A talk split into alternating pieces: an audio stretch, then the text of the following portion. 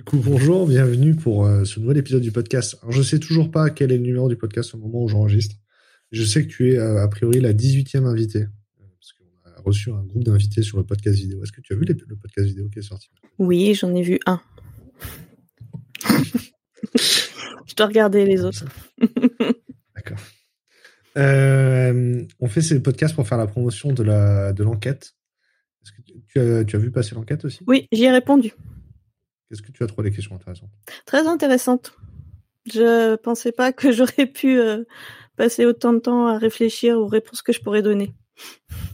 Ben, En vrai, oui, il y a beaucoup de questions qui permettent vraiment de donner son opinion et les, les gens mettent beaucoup, beaucoup de textes dedans.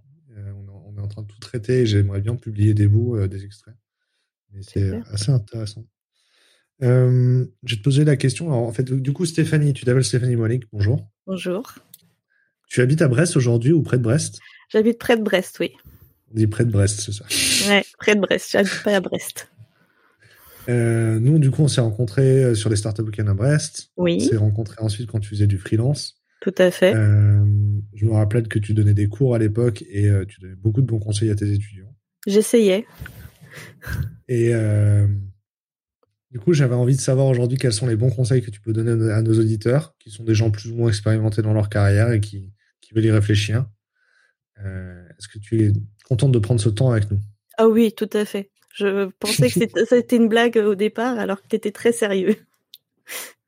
Et quand tu as choisi le point, t'as quand même choisi le point relais pour recevoir le micro, tu t'y attendais quand même. Oui, non, quand j'ai choisi point relais, oui, c'était bon, mais au départ, euh, c'est parti un peu sur. euh, Je pensais qu'au départ c'était une blague.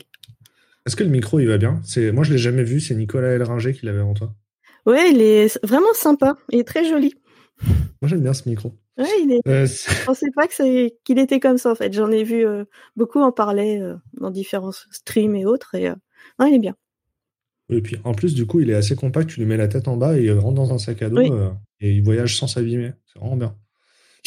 Il n'y a pas besoin de quoi, quand il repose. En Plus, il est tout équipé. Il y a déjà le, le repose-pied et tout. T'as pas besoin de le. Il est pas en deux parties comme d'autres. Oui, et le pied est bien pour un pied par défaut. Oui. Oh, c'est vraiment un bon micro. Je- on recommande le Yeti Nano à tout le monde. Tout à fait. J'en ai un devant moi aussi. je, je vais te poser la question d'amorce du podcast.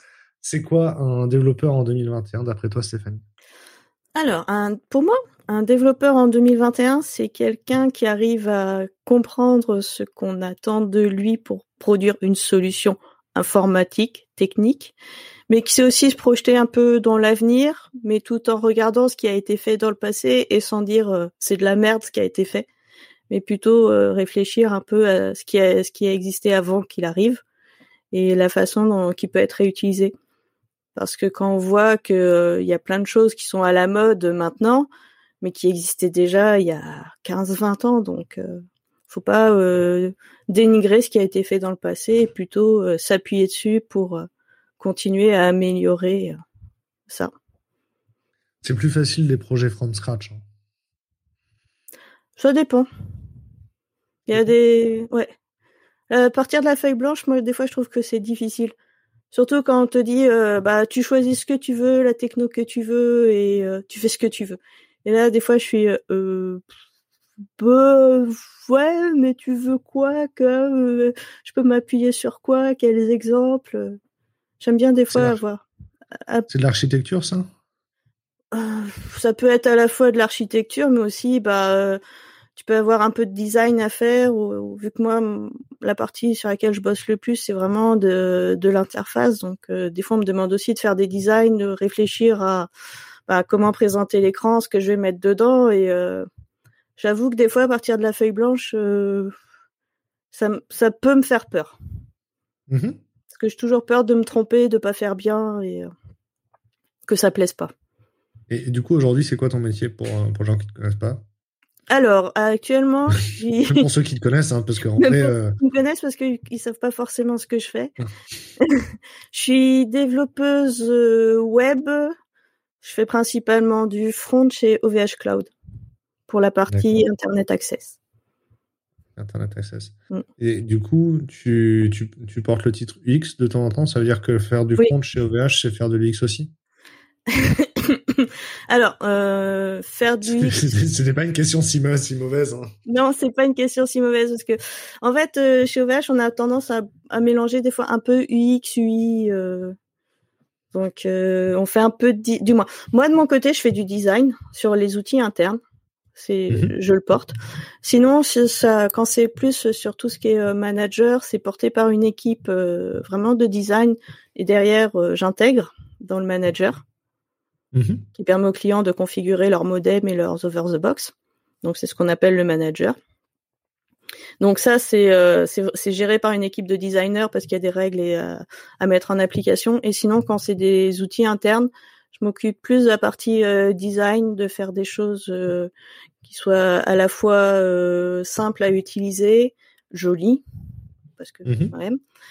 Et, et j'essaie de faire des progrès, tout ce qui est en accessibilité, parce que euh, c'était pas une chose sur laquelle je bossais principalement avant, mais euh, à force euh, de voir que ça a quand même un impact assez important, donc j'essaie de les mettre, mettre les règles de base en application, même si je sais que je vais encore m'améliorer là-dessus, mais comme tous les développeurs qui n'ont pas été formés à ça de base, ce sont des choses et des réflexes à, à, à, apprendre et à mettre en pratique. On te donne le temps de le faire l'accessibilité ou? Bah, disons que non, on nous donne pas le temps, mais comme on nous donne pas le temps de faire grand chose, euh, au bout d'un moment on le prend. Hein. D'accord. Parce que en, vrai, moi je me rends pas compte. Euh, au début, on m'a beaucoup dit l'accessibilité, il suffit de faire ça, il suffit de faire ça, mais en fait, euh, avec beaucoup de suffit de faire ça, ça prend des fois 8 à 10 fois plus de temps. C'est quoi l'effort que ça te prend aujourd'hui? Bah, en fait, c'est pas un effort, c'est juste euh, ben, de garder les bonnes pratiques. C'est-à-dire que euh, si euh, je dois utiliser un bouton, ben, je vais utiliser la balise button plutôt que de mettre un style bouton, bouton sur un sur une div ou quoi que ce soit. C'est vraiment respecter vraiment la, les, les, les, en fait les objets qui sont faits pour ça. Et déjà, rien que ça, c'est tu mets quand même de l'accessibilité là-dessus. Donc, tu essaies d'avoir des bonnes pratiques, euh, d'utiliser, euh, de pas oublier de labelliser tes boutons justement ou tes images pour ceux qui les verront pas, d'utiliser euh, ce qui existe déjà en standard. Donc, s'obliger en fait à utiliser les standards du web. C'est vrai qu'à un moment, par exemple, il y avait une mode qui consistait à mettre l'image en background sur une div pour, pour la positionner plus rapidement. Oui. Ça, aujourd'hui, c'est interdit, plus personne ne le fait. Hein. Non, du moins, on essaie de pas le faire. Il y en a qui le font encore parce que euh, ça, ils trouvent ça joli, mais euh, il y a le bouton existe, c'est pas pour rien. Euh, les arias, ça existe, c'est pas pour rien. Enfin bon, faut, en gros, on revient au standard du web et c'est pas, c'est pas plus mal aussi. Bref, faire du HTML lisible, c'est bon pour tout le monde quand même. Exactement. Pour les browsers, pour mm. nous, pour les humains. C'est pas que de l'accessibilité au final. Non. Donc on parle d'accessibilité, mais en fait non, c'est respect des standards du web, tout simplement. Ouais. On a commencé déjà par faire du, du, web, le web correctement. Voilà. Ok, moi ça me va. C'est très cool. Euh, euh, tu as eu différents jobs, tu as bossé en freelance, tu as bossé en ESN, et, mais au final, je voudrais savoir un petit peu, c'est quoi ta formation initiale? Ça a ah, vachement changé comment tu as appris le métier. J'ai commencé par euh, faire un BTS Info Indus en sortant du lycée, après un petit mmh. bac. Euh, j'ai eu, comme j'étais, j'ai eu la chance en fait de sortir mon BTS au moment du bug de l'an 2000, du moins un peu avant le bug de l'an 2000, donc j'ai trouvé assez rapidement du travail. J'ai commencé en ESN, ça a été très formateur. En gros, j'ai appris les standards de développement, les règles, les cahiers de recettes, les cahiers des charges, les, les standards de développement, les règles de programmation, comment on fait. Euh. Donc j'ai eu la chance, j'ai toujours bossé sur des interfaces. J'ai pas forcément fait du web tout de suite, mais j'ai toujours fait des interfaces. C'est ce qui m'a toujours intéressé en fait, faire des écrans et, et les boutons associés aux écrans. Donc, euh, En vrai, en dehors du web, les interfaces, c'est quoi? C'est du Qt, c'est du WinForm? Alors, j'ai fait du XWidget. XWidget XWidget. En gros, j'ai fait des interfaces en C pour euh, des machines AX pour euh, aider à la pour aider en fait à la commande de centrales nucléaires. oui, ça me paraît logique. Hein. Tout à fait, euh, vu que tout est informatisé. En gros, tu fais, euh, c'est du client lourd avec des écrans. À une époque, en sortant en 98, 99, tu avais le choix entre X widget et, X widget. je, crois qu'une fois, j'ai déjà fait des interfaces avec un truc en Java ou. Oui, oui, j'en ai fait aussi un peu plus tard pour. Java Swing, tu crois? Ouais. T'avais hein, ouais. AWT et Swing en fait. J'ai fait du, du, GWT aussi une fois. Oui, moi aussi. Une mauvaise idée. Hein. Ouais, non, ça c'était pas la bonne idée. J'ai pas aimé. Personne, personne ne parle de GWT correctement. Non, bah, je pense que ça partait d'une bonne idée. Et après, c'est devenu une mauvaise idée. et, aujourd'hui, à chaque fois qu'on parle de JWT, je repense à GWT. Moi aussi. et après, il y en a qui me disent, mais si, GWT, ah, GWT, ah oui, d'accord, ouais, d'accord, ça me parle. c'est vrai qu'il y a des gens qui ont, il y a des gens qui ont dit GWT à la place de GWT. Oui. Comme un peu Jason et Jason. Jason, Jason. Jason, Jason. Moi, je dis Jason et puis voilà. ok. Euh, pour moi, c'est très clair. T'es resté longtemps en ESN en plus. Euh, bah, j'en ai, ouais, j'en ai fait plusieurs en fait. Je commençais en région parisienne parce que j'ai euh, j'ai grandi là-bas et au bout de deux ans, ça m'est un peu. j'ai préféré retourner à mes racines bretonnes. Donc, je suis arrivée sur Brest et là, je travaillais aussi dans une ESN pendant pas mal d'années et j'ai alterné. Que encore pour du nucléaire ou pas? Non, là j'ai fait euh, j'ai fait un peu de euh, j'ai bossé un peu pour euh, pour c'était Thales, c'était sur les bah, où là j'ai fait justement du du du swing et de la WT. C'était pour les tracer les routes pour les bateaux quand ils partaient en mission pour éviter les mines. Mmh. J'ai bossé sur la guerre des mines et après je travaillais beaucoup dans le bancaire. Donc là, j'ai fait du COBOL. Du moins, j'ai fait des écrans, des écrans en COBOL. Des écrans en COBOL? Ouais, en Télon. Pour moi, un COBOL, avec la. ça sert juste à programmer l'S400. Je savais pas qu'il y avait des visuels dessus. Ah si, si, si. Bah, quand tu vas chez Darty ou Boulanger, quand ils sélectionnent ton matériel, euh, l'écran, il est fait en COBOL. C'est du Télon. C'est genre un écran, pour moi, c'est genre un terminal évolué où il y a genre tout qui est en point, point d'exclamation, les colonnes. Ouais, c'est ça en fait. Mais c'est hein. c'est de, la programmation, c'est de, l'interface quand même derrière. Euh. Ça, ok. En fait, tu es limité sur 80 colonnes. C'est là où tu restes avec les règles de 80 colonnes, donc tu peux pas dépasser. Tu mets un petit peu de couleur aussi, si c'est un message, euh, un, message d'erreur, ça l'affiche en rouge. Euh, l'écran par défaut, du moins les zones de saisie sont sont surlignés, mais ça, ça va être en rose parce que tu peux saisir, bleu pour mettre que c'est du texte. Tu as quand même une, des règles aussi qui existent. Donc, euh. mais ça, c'est des conventions ou c'était déjà dans, dans le framework? Le framework, en fait, il te permet de choisir euh, les couleurs. T'as pas beaucoup de couleurs, tu as le vert, le rose, le rouge, le jaune, enfin bon, les couleurs RGB de base, et le blanc. Mais le blanc est plus souvent utilisé pour la programmation ou pour des, des euh, les messages de menu en haut. Mmh tu as les touches de fonction qui euh, que tu peux utiliser par défaut, que tu peux les programmer. Alors ce qui est très drôle en fait, les touches de fonction, ça va de F1 jusqu'à F24. J'ai jamais eu un clavier avec 24.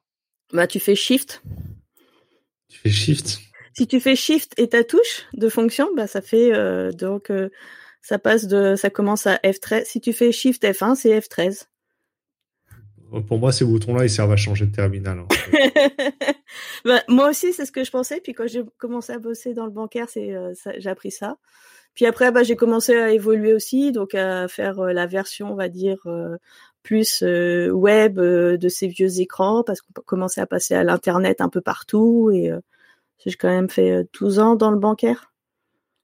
Et en même temps, c'est en fait je me rends pas compte à Brest, c'est parce que quand on est à Lille, il y a du retail, à Toulouse, il y a du mm. il, y a, il y a beaucoup d'aéronautique. À Brest, il y a un grand client bancaire qui est le Crédit Arkea. Voilà. Est-ce c'est quoi les c'est quoi les, les industries euh, dans lesquelles un développeur travaille quand il est à Brest? Bah en fait à Brest, les deux gros euh, on va dire les deux gros fournisseurs, non trois, ouais, il y a trois en fait. Tu as le bancaire, le militaire et l'agro. Mmh donc euh, les, trois secteurs principaux. Ouais. C'est ouais, c'est là-dessus, euh, c'est euh, c'est vraiment les principaux.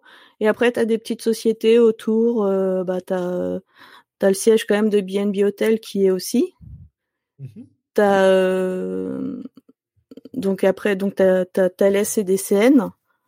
Donc Thales, tu peux aussi bien faire du de l'aéro, de de l'aéroporté ou du sous-marin.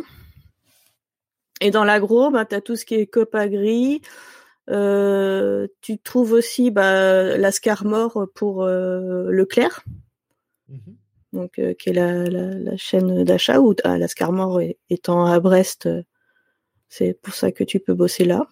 Donc dans les Copagri, Even, pour ceux que, dont je me souviens.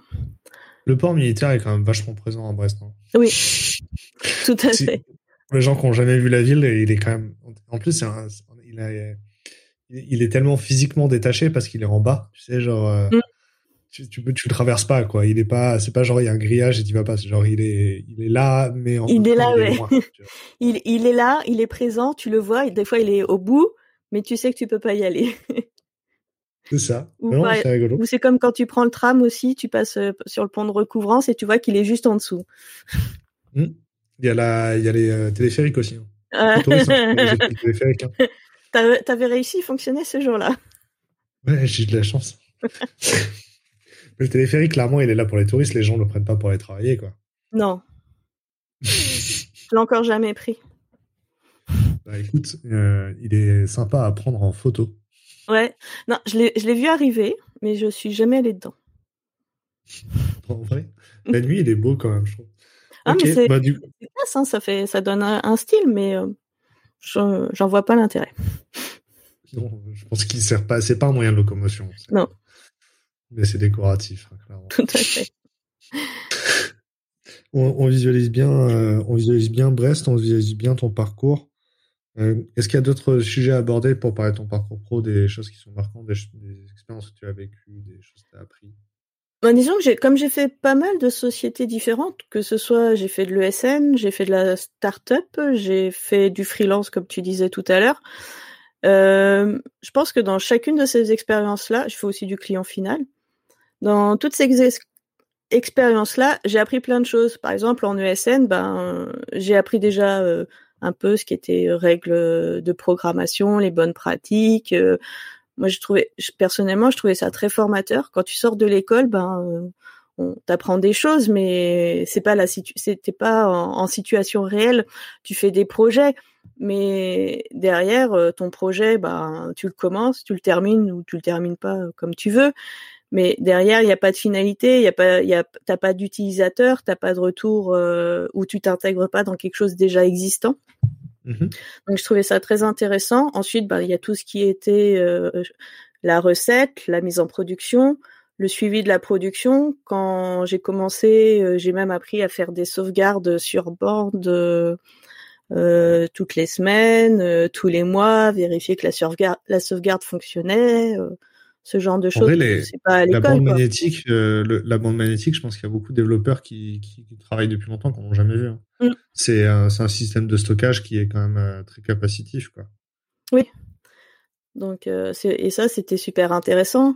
Euh, quand j'ai travaillé en startup, j'ai découvert euh, tout ce qui était autour des MVP, du pivot, de la définition des besoins, de des tests. De, quand tu commences à réfléchir à ton produit, à ce qui va devenir, c'était super intéressant. Le ce que j'ai moins aimé, c'est que les idées changeaient tout le temps et on on n'arrivait pas réellement à avancer. C'est ce qui moi perso m'a le moins plu parce que je suis pas câblée comme ça en fait. Euh, deviner ce que ce qu'il faut faire, ce que à ce à quoi pense la personne euh, à l'initiative du projet. J'avoue que c'est pas j'ai du mal à, à me projeter comme ça. Donc non, j'ai euh, toutes ces expériences m'ont permis d'avancer, de continuer à apprendre, voir les choses qui m'intéressaient vraiment dans mon métier. C'est-à-dire que bah, moi, ce qui m'intéresse vraiment, quand je travaille, ben, c'est de réfléchir à des interfaces, de rendre la vie des utilisateurs plus facile. Quand je dis plus facile, euh, c'est d'essayer de faire une interface où tu n'as pas besoin d'avoir un, un, manuel utilisateur euh, qui fait une centaine de pages pour euh, pouvoir l'utiliser. Donc quelque chose d'assez intuitif. Ça t'est déjà arrivé de devoir faire le manuel utilisateur ou d'aller devoir faire la formation des gens qui utilisent le logiciel ensuite? Alors j'ai dû faire des manuels utilisateurs dans mon premier boulot pour euh, les centrales nucléaires. Alors c'est un peu compliqué, surtout quand tu connais rien euh, au nucléaire, c'est pas du tout comment c'est censé fonctionner. les calculateurs, euh, ça te parle pas du tout. Et devoir rédiger un manuel, un manuel utilisateur, c'était un peu compliqué. Donc, euh, ouais, c'est pas quels sont forcément les use cases, quoi. Non, c'est. Euh... Mais on m'avait juste demandé de, de, de le faire évoluer par rapport au bouton que j'avais dû ajouter. Donc, j'ai eu la chance de pas devoir tout réécrire parce que j'aurais été vraiment euh, en peine. En même temps, comme j'étais, je commençais, j'étais accompagnée, donc c'était vraiment. Euh, moi, je trouvais vraiment ce, ce, premier travail comme très formateur. Ce que j'ai moins aimé, euh, c'était le, les, les, règles sur les couleurs. je pouvais pas mettre les, ouais, je pouvais pas mettre les couleurs que je voulais parce que c'était pour EDF, c'était fallait mettre le bleu EDF. Donc euh... ah, ça j'ai déjà vu. Ouais. ouais est-ce ben, qu'une euh... est qu'une centrale c'est comme un sous-marin, genre c'est hors réseau? Oui. Sur le manuel utilisateur, quand tu es hors réseau, c'est quand même vachement important. Genre, ah bah c'était un manuel papier. Hein. ouais. les, les, cahiers de recettes, c'était des gros classeurs papier, donc. Euh... Mais c'est quelque chose. À l'école, on avait eu un, un sous-marinier, enfin un développeur, enfin un Mm. ingénieur qui était parti faire sysadmin dans un sous-marin, était revenu, il nous dit bah voilà, du coup les codes erreurs Windows, euh, au bout d'un moment tu les connais tous par cœur. hein. Ah oui, non mais c'est euh... et, et c'est pareil, t'es es obligé aussi de d'écrire, de, de te souvenir que t'as as mis des codes erreurs. Et quand tu fais le manuel utilisateur, faut pas oublier de les, les noter et tout bien. Pardon. Ils vont te chercher, ouais. Parce que sinon ils vont les chercher et euh, c'est et tout ça t'y penses pas en fait. En même temps, quand j'ai commencé euh, à travailler, Internet commençait aussi, donc euh, c'était pas le réflexe d'être connecté en réseau en permanence. Mais euh, c'est des choses que tu es obligé quand même de, de, de penser que bah, derrière, tu es obligé d'écrire un manuel, tu obligé de... Il y, y avait beaucoup de choses à faire. C'est vrai que maintenant, à l'heure actuelle, on en fait quand même beaucoup moins. Et des fois, je pense qu'on perd des infos parce qu'on pense pas s'il y a bien un truc euh, sur lequel on passe le moins de temps, encore plus que l'accessibilité, c'est la doc. La, la, doc du coup pour l'utilisateur parce que oui. euh, sur un sur sur un système euh, sur un système fermé des fois t'as juste pas la place d'expliquer tout le problème quoi donc euh, tu mets un message d'erreur qui est pas forcément suffisamment explicite et qui explique pas à l'utilisateur comment le résoudre et c'est pour ça que la, le manuel il est indispensable et aujourd'hui oui. ben au pire il va aller sur internet il va trouver Stack Overflow quelque chose comme ça Ouais, mais c'est pas la, mais c'est pas la solution non plus parce que justement comme tu zappes la doc, euh, ben ça explique pas vraiment ce que tu voulais mettre en fait, donc. euh. Ouais. De toute façon, les messages d'erreur, c'est mieux s'il y en a pas, quoi. Tout à fait. Non, mais en plus, tu te rends pas compte, genre, le nombre d'applis mobiles où il y a qu'un seul message d'erreur qui est mis en place, qui est, genre, il y a eu un problème de réseau. Et en fait, il remonte message d'erreur, problème de réseau pour tout. On sait pas. Problème de réseau. Mais, et alors, en vrai, c'est, ça a l'air comme ça euh, d'être un souci, mais c'est parce que sur les premières versions d'iOS, euh, le SDK, il te renvoyait pas euh, l'erreur serveur, il te renvoyait une, une erreur domaine, euh, domaine Mm. erreur, il te renvoyait une erreur du, de, du, de l'OS si c'était pas un code 200 OK. Et donc, du coup, tu savais pas si c'était une erreur de réseau ou une erreur serveur, etc. Vraiment, dans l'appli, le, le développeur iOS, il pouvait pas dire à l'utilisateur. Et après, c'est devenu, c'est devenu une mauvaise pratique que les gens ont gardé, quoi. Bah, c'est c'est pareil, des fois, tu as l'API qui te renvoie euh, l'erreur.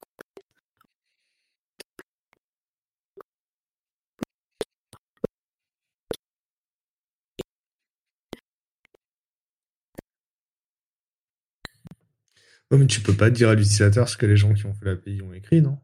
Bah, il y a des moments, si, il faut expliquer que bah, si il a une erreur, c'est parce que il s'est trompé dans sa saisie. Ouais. Il a mis de la merde, quoi. Tu, peux mettre erreur 300. erreur 400. Erreur 400. Ouais, plutôt. Euh... Le jour, il y a un stagiaire à qui j'ai réexpliqué les codes d'erreur HTTP, j'ai réussi à me planter. J'ai dit pareil, le 300, c'est l'utilisateur qui a fait une erreur. Ah non, 300, c'est ça s'est bien passé. Le résultat sera bon, mais ça s'est pas passé comme prévu. Voilà. Ah, mais euh, j'avoue que pour les erreurs, de temps en temps, je refais un petit, un petit coup de Google pour vérifier. C'est quoi déjà cette erreur-là Euh, Pour les codes HTTP. Ouais. Moi, je les Ouais, oublie, a- je les oublie régulièrement. Et nous, je sais que des fois, les API, elles sont remappées avec. euh, ils renvoient d'autres erreurs. Donc, euh, Ouais, et en plus, les, les, les, les 400, je trouve qu'elles sont pas toutes co- cohérentes les unes avec les autres. Mm. Vois, Genre, les, les, les, les 400, soit t'as la 404 et tu reconnais, mais sinon, en vrai, moi, la 400, je suis toujours obligé de vérifier parce que j'ai un doute. Genre, tu changes un chiffre, c'est pas du tout la même chose, Mm. quoi. Alors que les 300, en vrai, c'est un peu toutes les mêmes. Les 500, c'est toutes les mêmes. Oui. Les 400, en vrai. Euh, bah, les 500, tu sais que tu tapes, c'est un problème avec le serveur. 400, ça va taper un petit peu partout. Euh. Donc, euh. Ouais. Non, les, les 400, ça vaut le coup de Google à chaque fois. Oui, oui, bah oui. Bon, des fois, il vaut mieux vérifier un coup de Google pour être sûr de pas dire des bêtises plutôt que. Les Américains disent I need to double check. du coup, aujourd'hui, dans, dans, dans quel type d'entreprise t'aimes bien bosser? Si tu devais changer de job aujourd'hui, tu irais dans quel type d'entreprise, par exemple? Bah, J'aime bien bosser, en fait, en, on va dire, en client final, ce que je fais actuellement. Euh, c'est-à-dire qu'on on fait un produit, on, on fait le, le, logiciel euh, qui va en face. Parce que je trouve que c'est plus facile de développer, de s'investir pour le produit pour lequel on bosse, sur lequel on bosse, qu'on connaît, qu'on maîtrise, et euh, j'aime bien faire ça. Et j'aime bien commencer à réfléchir bah, à l'avenir, euh, aux prochaines versions, euh, ou euh, bah, comment faire que notre produit soit encore mieux ou qu'il soit plus visible, mieux vendu, en essayant de bien d'en faire une belle promotion, de, de dire ça c'est tip top. Euh, ah, on comprend pas pourquoi les gens ne le connaissent pas plus que ça, donc vraiment essayer de voir bah, où est-ce qu'on pêche, les parties qu'on peut améliorer, qu'on sur lesquelles nous on peut intervenir ou essayer de voir pour euh, remonter un peu plus haut ou aux personnes qui vendent le produit réellement euh, pour que ce soit fait. Donc ça, ça me plaît. Le client, le client final, ça te donne la proximité utilisateur? Ouais. Ok.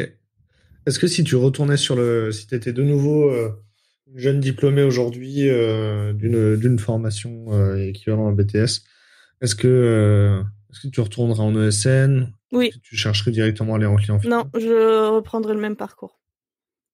Je reprends le même parcours. Bah, tu peux pas reprendre le même parcours. Non, je peux pas. Les jobs ont changé. Les jobs ont changé. Non, mais je pense quand même, je continue. Je, je dénigre pas les ESN parce que c'est quand même formateur. Moi, je trouvais que c'était très formateur. Ça m'a permis d'apprendre plein de choses, de pouvoir commencer en tant que junior aussi, qu'on me laisse ma chance. Parce que des fois, je trouve que en, on va dire en client final, faut quand même être, faut pouvoir rentrer tout de suite dedans. Et j'ai l'impression que ça te laisse quand même un peu moins la, possibilité de faire des erreurs. Surtout en sortant de BTS. En sortant de BTS, t'es quand même, on te dit bon bah t'es développeur. J'ai commencé en même temps que des jeunes ingénieurs qui sortaient de l'école, mais moi je savais coder. Je savais pas. Euh, il y avait des choses que j'avais pas apprises, faire des estimations de charges, euh, prévoir à peu près combien de temps ça allait me prendre pour faire tel et tel, tel et tel écran. Ça je savais pas faire. Je savais le coder, je savais, euh, on me donnait l'aspect que je savais pisser, en fait, j'avais pissé du code, mais je savais pas euh, réfléchir euh, à la suite, comment, comment éditer, comment savoir la charge de travail que ça allait me prendre. J'étais vraiment. Mais ça, on n'apprend pas ça en école d'ingénieur. Hein. Bah, il y a quand même des choses qui sont vues sur gestion. Est-ce que est-ce que tu as donné des cours où tu as appris aux gens à faire la méthode Kokomo? Non, j'ai pas fait Kokomo. J'ai juste euh, dit, bah voilà, vous avez un écran, comment vous, vous le découperiez, euh, voilà. J'ai commencé à leur apprendre un peu ce que moi je faisais, quoi. Kokomo, c'est quand même incroyable. C'est vraiment une méthode de projet, genre, et mathématiques. Tu fais le truc et à la fin, tu dis, il y aura X milliers de lignes de code à écrire. Oh là Incroyable. non, j'ai pas poussé. C'est fantastique. non, mais c'est absolument faux. Bah le résultat est faux, c'est fondamentalement faux. Parce qu'en vrai, on saura combien il y avait de lignes à écrire une fois qu'on aura écrit. Bah, tout à fait.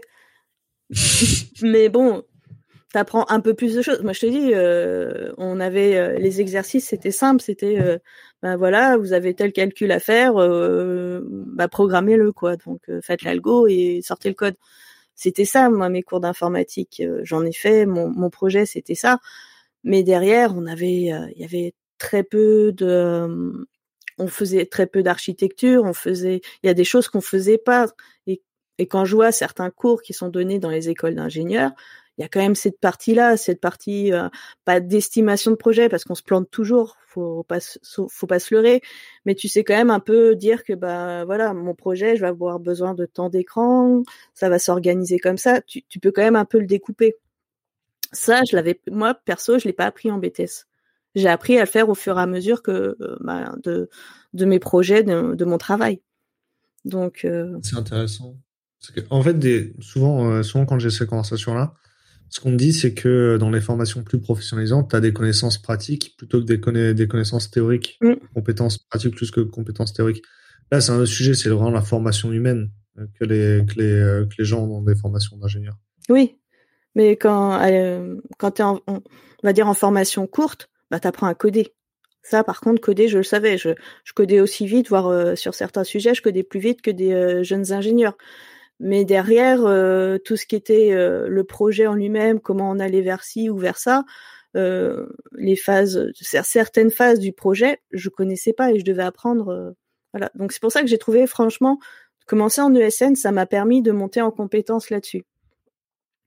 D'accord. C'est moi, c'est ce qui m'a permis de et après de commencer et en plus on me laissait euh, on me laissait me tromper.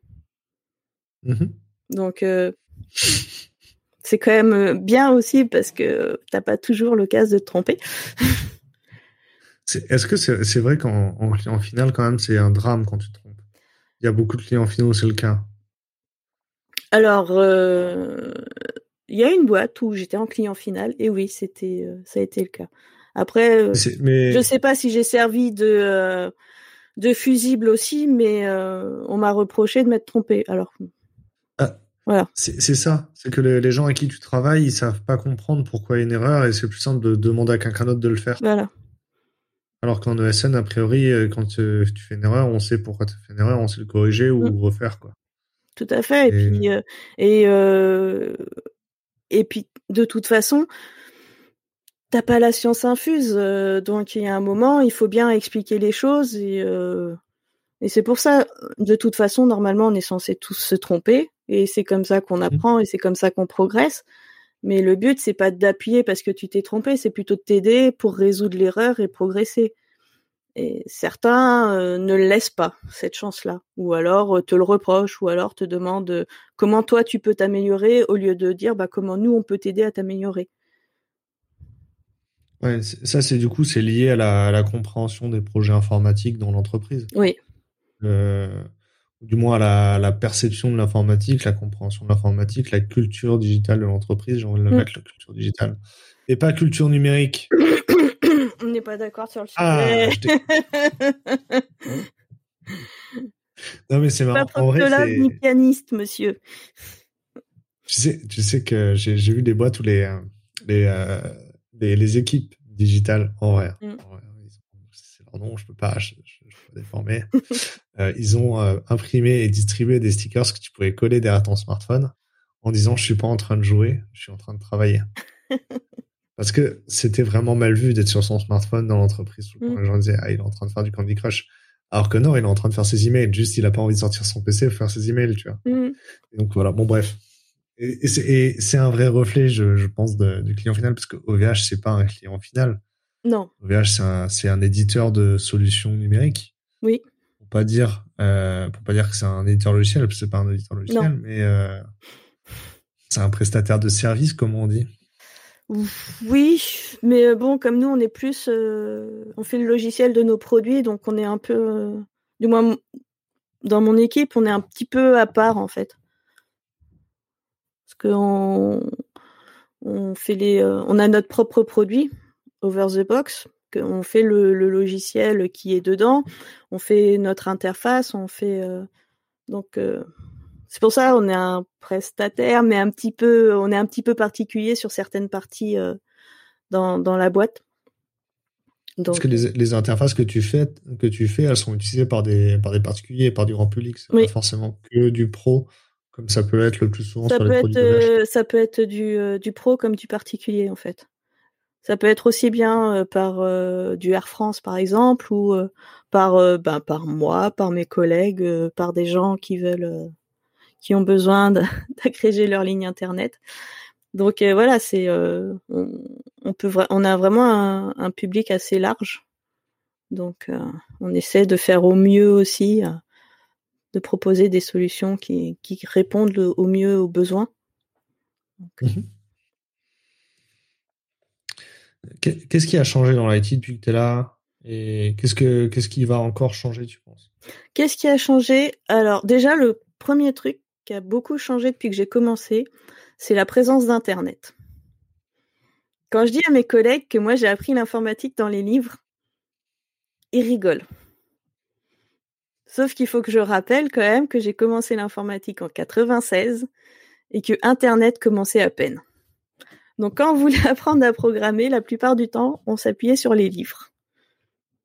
Donc euh, Ah ouais? oui, il me reste encore des livres qui datent euh, de cette époque-là. J'ai, dois- j'avais un moment un livre, ça s'appelait euh, Java 1.1.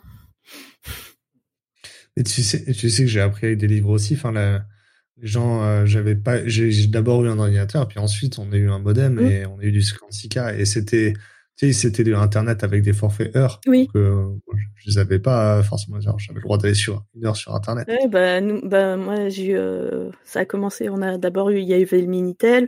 Ensuite, sur les ordinateurs, tu avais les émulations de Minitel euh, sur l'ordinateur.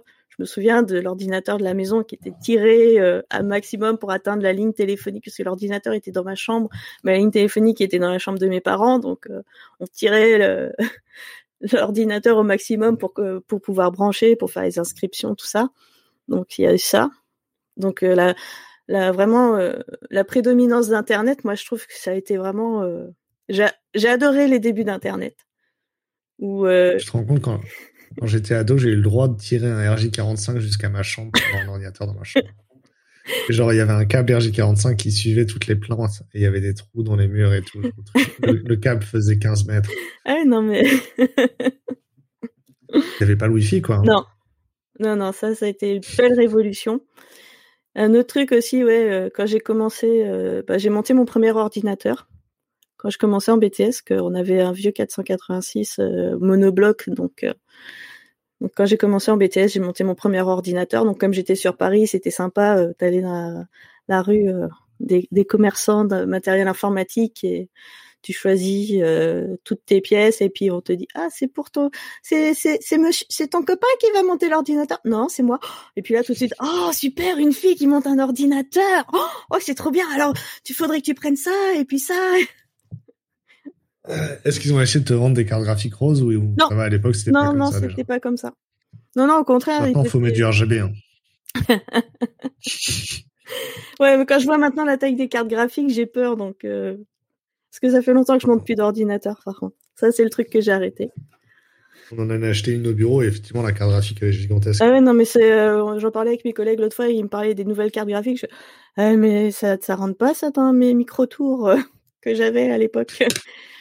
Bah, il y a des tours en, micro ATX Mm. ou même des, des formats plus petits où tu peux mettre genre la carte graphique à l'horizontale ou à côté. Enfin, pour pouvoir faire un ordinateur sur 5 litres, c'est c'est ce que c'est le Small Factor PC. ouais, d'accord.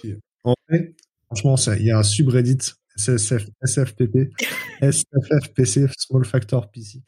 Incroyable. Moi, je le regarde juste parce que c'est beau.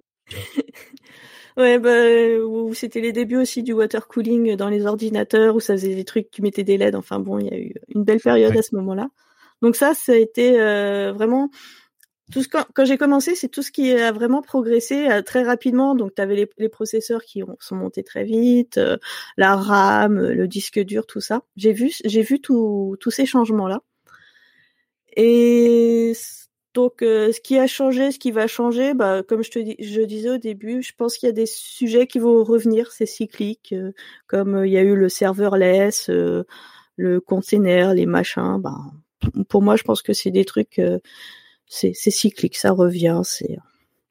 Mais le Le truc, conteneur, c'est passé, non? Euh, oui, et non, Ouais, non. ouais, nous on met tout dans des conteneurs, donc. euh, C'est rigolo parce que, en fait, j'ai j'ai essayé de- d'expliquer récemment à quelqu'un c'était quoi, euh, comment on faisait avant la virtualisation pour mettre plusieurs applications dans un, sur les serveurs ou déployer des applications sur les serveurs Mm.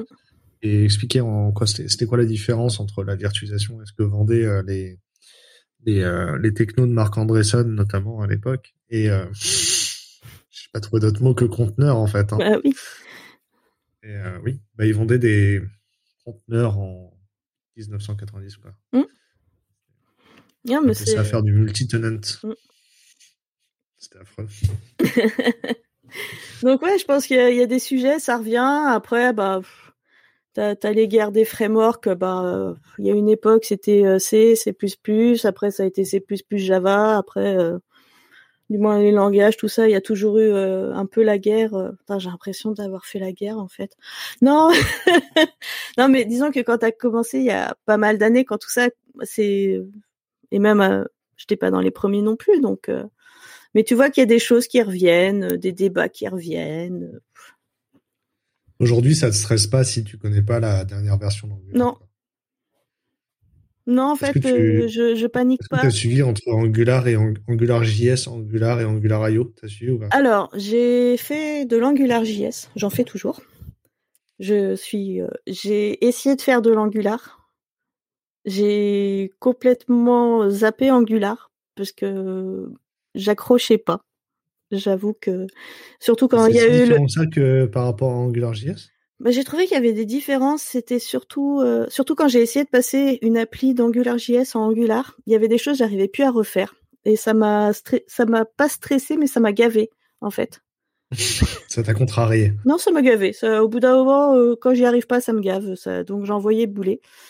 Et non, je trouvais que j'ai trouvé qu'ils avaient compliqué beaucoup de choses que je trouvais plus simple à faire en AngularJS. J'ai eu la même sensation avec Rails une fois. Euh, on avait un, j'avais fait un petit truc, euh, j'avais fait un, un petit projet avec Rails et on avait décidé que ce serait un micro framework, un microservice et que du coup on rajouterait pas de feature dessus et qu'il resterait tout seul. Et puis il y a un moment où en fait il fallait le faire monter de version de Rails et j'avais pas envie d'apprendre la nouvelle version de Rails parce que Mm. j'avais plus envie de faire du Rails.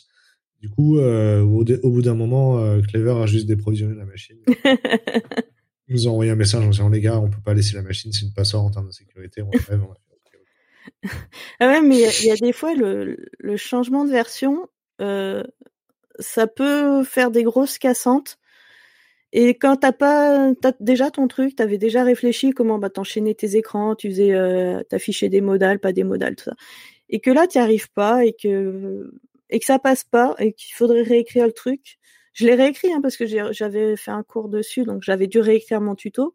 Mais ça m'a saoulé. j'ai, euh, j'étais non, c'est pas puis- possible que ce soit devenu aussi compliqué juste pour euh, passer le paramètre à la modale pour qu'elle le renvoie après. Non, c'est pas normal. Donc euh, Il y a, il y a aussi l'impression, si moi j'avais pas envie d'apprendre la nouvelle version de Rails, j'avais l'impression que c'était pas juste apprendre euh, un, un nouveau framework, c'est en fait fallait réécouter les fondateurs du framework qui t'expliquent qu'on avait fait le web de mal depuis 20 ans et qu'il fallait tout refaire autrement aujourd'hui. J'avais pas envie de prendre Mm. cette leçon-là.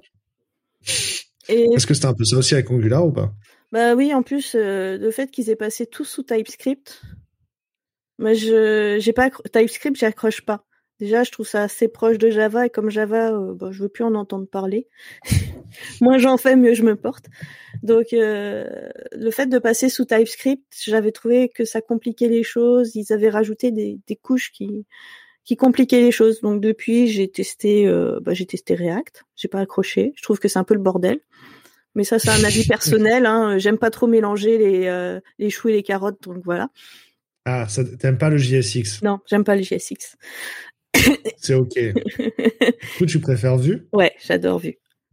Parce que Vue, les choux et les carottes sont pas mélangés, quoi. Non. Quand tu dis choux et carottes, c'est le CSS, le HTML et le JavaScript. On est d'accord? En fait, c'est de faire du de l'HTML mélangé dans le JavaScript. Je j'ai un peu de mal, je j'avoue. Pourtant, quand on faisait du PHP, c'était pas forcément mieux. Hein. J'en ai pas fait des masses euh, du PHP en fait. J'ai jamais fait de PHP. J'en ai fait un petit peu, mais très peu en fait. Euh, Vraiment, euh, quand je suis. J'ai un...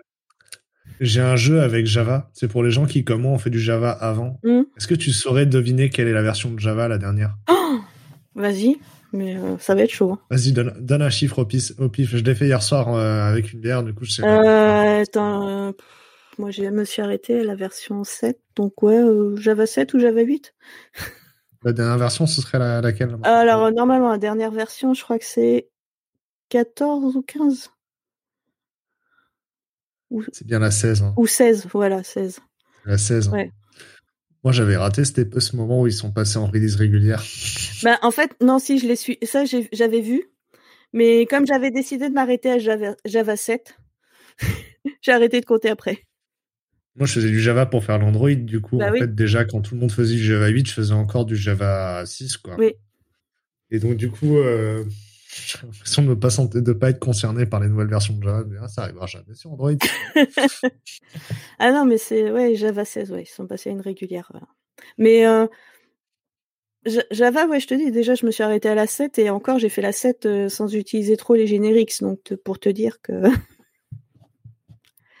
voilà. Ah ouais? ah ouais, les génériques, euh, les lambda, expressions et tout ça, j'ai pas. Quand tu passes du C au Java, déjà, tu as l'impression d'avoir moins de choses, non? Oui. Parce que mais, mais, au moins, il y, a un euh, truc qui est bien quand même quand tu passes du C au Java, c'est que tu oublies l'héritage multiple. De toute façon, on t'apprend en pro que tu ne fais pas d'héritage multiple parce que personne ne sait comment ça fonctionne. Personne n'a compris comment ça fonctionnait de manière générale, donc interdiction de faire de l'héritage multiple. Ah, en fait, à la fin de la journée, on, t'apprend, euh, quand tu lis le, bouquin des design patterns du Gang of Four, on t'apprend que l'héritage c'est mal, il faut faire la composition. si, l'héritage c'est mal et qu'il faut faire la composition tout le temps, euh, ça sert à quoi de faire la programmation objet? Pourquoi on ne ferait pas la programmation fonctionnelle? Mm. non, mais, euh, mais, mais, ça a été assez rigolo ouais, quand j'ai commencé à faire du, euh, du C en entreprise. On quand j'ai commencé à poser des questions, ben, donc on fait de l'héritage, oui. Euh, ouais, mais on fait de l'héritage multiple ou pas? Ah non, non, non, ça c'est interdit. On ne fait pas d'héritage multiple parce que personne ne comprend comment ça fonctionne. j'ai trouvé ça. Genre, ah bah ça m'arrange parce que c'était vraiment la partie assez chiante à faire. Donc, euh... parce que moi j'avais appris à l'école l'héritage multiple, mais euh, bah ouais. En même temps, j'avais commencé, j'avais appris le C++ pour faire de l'objet. Je trouvais que l'approche euh, qu'on avait fait à l'école était sympa parce que on avait appris en fait à faire de l'objet en dessinant des, euh, des ronds sur le terminal, en dessinant des ballons qui montaient euh, et ça permettait en fait de faire de l'objet. Est-ce que tu as fait des cartes CRC Les cartes, CRC... non, ça me dit rien. Je suis sûr que tu as imaginé des vraies cartes comme les cartes perforées. Ouais. Faire les cartes CRC, c'est une méthode de conception. Je l'ai vu une fois en cours, j'ai jamais retrouvé une entreprise où ils l'utilisent. Genre, euh, je cherche. Je, cherche. Le jour où je trouve une entreprise où ils font des cartes CRC, euh, mm. je, pense que je ferai un article de blog, un reportage, peut-être je Non, j'ai fait, j'ai, fait des cartes, mais des cartes électroniques. J'ai fait du euh, Z80 et du 6800, 6809. Non, mais c'est des fiches en papier, en fait. Bah oui. Euh, en fait, si tu veux, l'idée, c'est de faire un jeu de rôle avec tes, avec tes objets. Et euh, tes objets, ils ont des fiches en papier. voilà. Et tu les mets sur le, sur le mur et tu les, leur fais parler les uns avec les autres. C'est pas des post-it, ça? C'est pas euh, la postitoire ah, Il y, a, y, a un codage autour des cartes. Ah ouais. Ok, c'est cool. C'est quoi l'ingrédient du secret C'est quoi l'ingrédient secret pour être heureux d'après Stéphanie Malik? On est en train d'écrire un livre qui s'appelle We Love Daisy Handbook, guide ultime pour être heureux dans l'IT. Si on te cite dans ce livre, qu'est-ce qu'on écrit? Alors, pour être heureux dans l'IT, bah, faut pas, pour moi, euh, faut pas rester sur ses acquis et se dire que, il faut pas paniquer quand ça change. Mhm.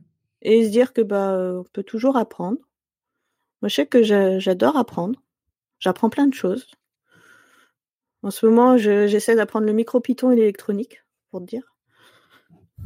Euh, ouais, je pense que pour être heureux, bah, faut aimer ce qu'on fait. Et quand ça nous plaît plus, bah, on change. voilà, c'est. Euh, de toute façon, on trouvera toujours quelque chose pour s'éclater euh, dans notre métier. Il y a toujours, il y a des, il y a des technos qui sont sympas, il y en a d'autres qu'on peut ne pas apprécier. Mais comme il y en a des sympas, on peut toujours changer. Là, aujourd'hui, tu fais du front. Si demain, tu, tu changes de métier, euh, demain, t'en as marre, t'es lassé, qu'est-ce que tu veux faire en premier? Fabriquer des robots. Fabriquer des robots? Ouais. tu, veux faire tu voudrais faire ingénieur embarqué? Non, pas ingénieur embarqué. J'aimerais bien, en fait, euh, parce qu'il y a un sujet sur lequel je m'éclate pas mal, c'est faire des ateliers d'apprentissage euh, de programmation pour les enfants. Et j'aimerais bien, euh, si je devais changer, c'est pouvoir trouver une solution pour qu'ils apprennent à fabriquer eux-mêmes leurs robots, sans que ça coûte trop cher. C'est un sujet. Il y a déjà les, les, petits logos, les petits Lego, mais c'est pas. Mais c'est pas donné. C'est pas donné. Je joue pas mal avec. robotique là, le Nirayo. Ouais, mais moi je joue pas mal avec euh, les cartes microbit qui sont faites par euh, la BBC. Et en fait, tu peux connecter dessus pas mal de matériel et euh, j'aimerais bien pouvoir fabriquer des robots là-dessus et pouvoir. Tu peux faire des des robots en microbit. Ouais. Moi, j'en ai quelques-uns, mais j'aimerais bien essayer d'arriver à une solution euh, où tu peux le faire euh, évoluer, en fait. Parce que la plupart de ceux que j'ai, bah, ils, ils peuvent pas évoluer beaucoup, euh, donc excuse-moi.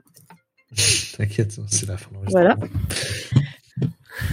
Ils peuvent pas évoluer beaucoup aujourd'hui. Non. Ok, c'est cool. En vrai, on a, je suis super content de ce qu'on a dit aujourd'hui. Est-ce que tu as un mot, tu veux prendre le mot de la fin?